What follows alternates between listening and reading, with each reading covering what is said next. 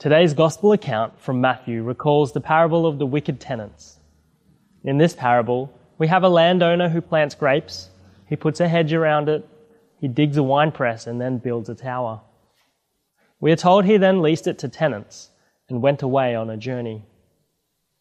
Naturally, vintage time draws near, and the landowner sends his servants to collect the harvest of the grapes. But the wicked tenants mistreated the servants, beating one killing another, and stoning the third.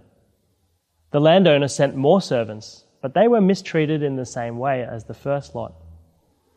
The landowner then sent his son, thinking the tenants would respect his own family, his own blood. But they took him as well and killed him. What a horrific end to the poor landowner's servants and his son. The parable goes on to say that the wretched tenants will meet a wretched end. They will be replaced with new tenants who will respect the vineyard and give the landowner the produce of the land at the right time. So, not only is this parable a story of our ancestors, but it's also our story.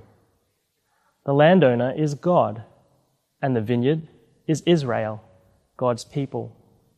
The tenants are Jewish leadership, and the servants, which the landowner sends, represents the Old Testament prophets heralds sent by God to preach a gospel of repentance. These prophets were often rejected and killed. And the landowner's son?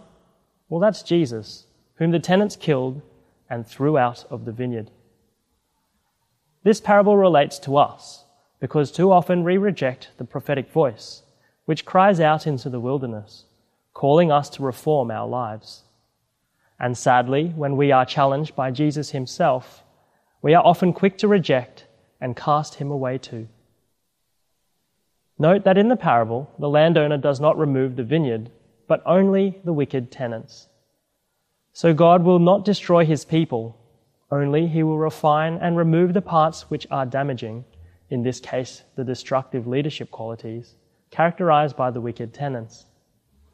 So may we continue to look for ways to refine our lives and accept the voice of God's Son Jesus, by conforming ourselves to Jesus Christ, who is the cornerstone.